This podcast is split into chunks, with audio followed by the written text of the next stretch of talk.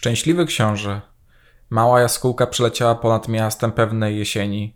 Gnała na południe, gdzie zimą panuje ciepło.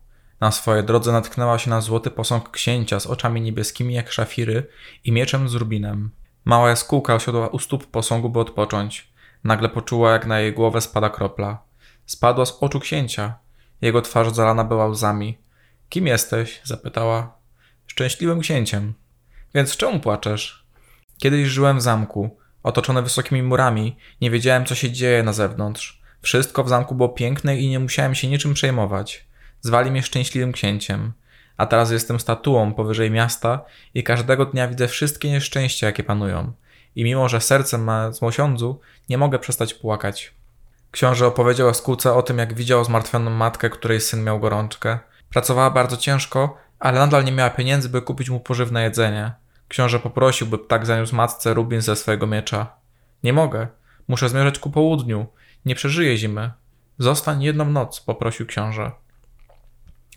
Jaskółka się zgodziła, a książę podziękował. Kiedy ptak ujrzał chorego chłopca, od razu czuł się zobowiązany pomóc. Następnego poranka jaskółka pożegnała księcia. Musiała już odlecieć, ale książę opowiedział jej o młodym pisarzu, który ciężko pracował nad nową sztuką w zimowym pokoju na poddaszu. Też był przemarznięty. Książę poprosił jaskółkę, by pomogła też jemu, a ta się zgodziła. Zabierz jedno z moich oczu do pisarza. Niech je sprzeda i kupi sobie coś do jedzenia. Jaskółka tak zrobiła. Zabrała oko księcia i zaniosła na poddasze. Pisarz był niesamowicie szczęśliwy. Ponownie jaskółka chciała się pożegnać, ale książę znów przekonał ją, by została. Opowiedział jej o dziewczynce, której wypadły zapałki do rzeki i nie miała niczego innego, co mogłaby sprzedać. Gdyby wróciła do domu bez pieniędzy, mogłaby mieć kłopoty. Jaskółka wzięła więc do niej kolejne oko księcia. Książę nie przejmował się ślepotą.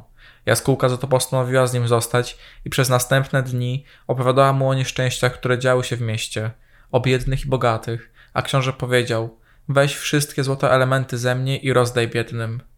Jaskółka nie chciała zostawić księcia, mimo że robiło się coraz zimniej. Bardzo go pokochała. Następnego dnia jaskółka zapadła w głęboki sen u jego stóp. Książę zrozumiał, że ptak umiera i to złamało mu mosiężne serce. Następnego dnia burmistrz przeszedł koło posągu i przeraził się tym, jak okropnie wyglądał. Postanowił go wymienić. Bóg poprosił jednego ze swoich aniołów, by znalazł w mieście najcenniejszą rzecz, jaką może, i przyniósł ją do nieba. Anioł powrócił z jaskółką i mosiężnym sercem. Wybrałeś dobrze, powiedział Bóg. Teraz jaskółka i książę będą żyli szczęśliwe w moim złotym mieście i raju.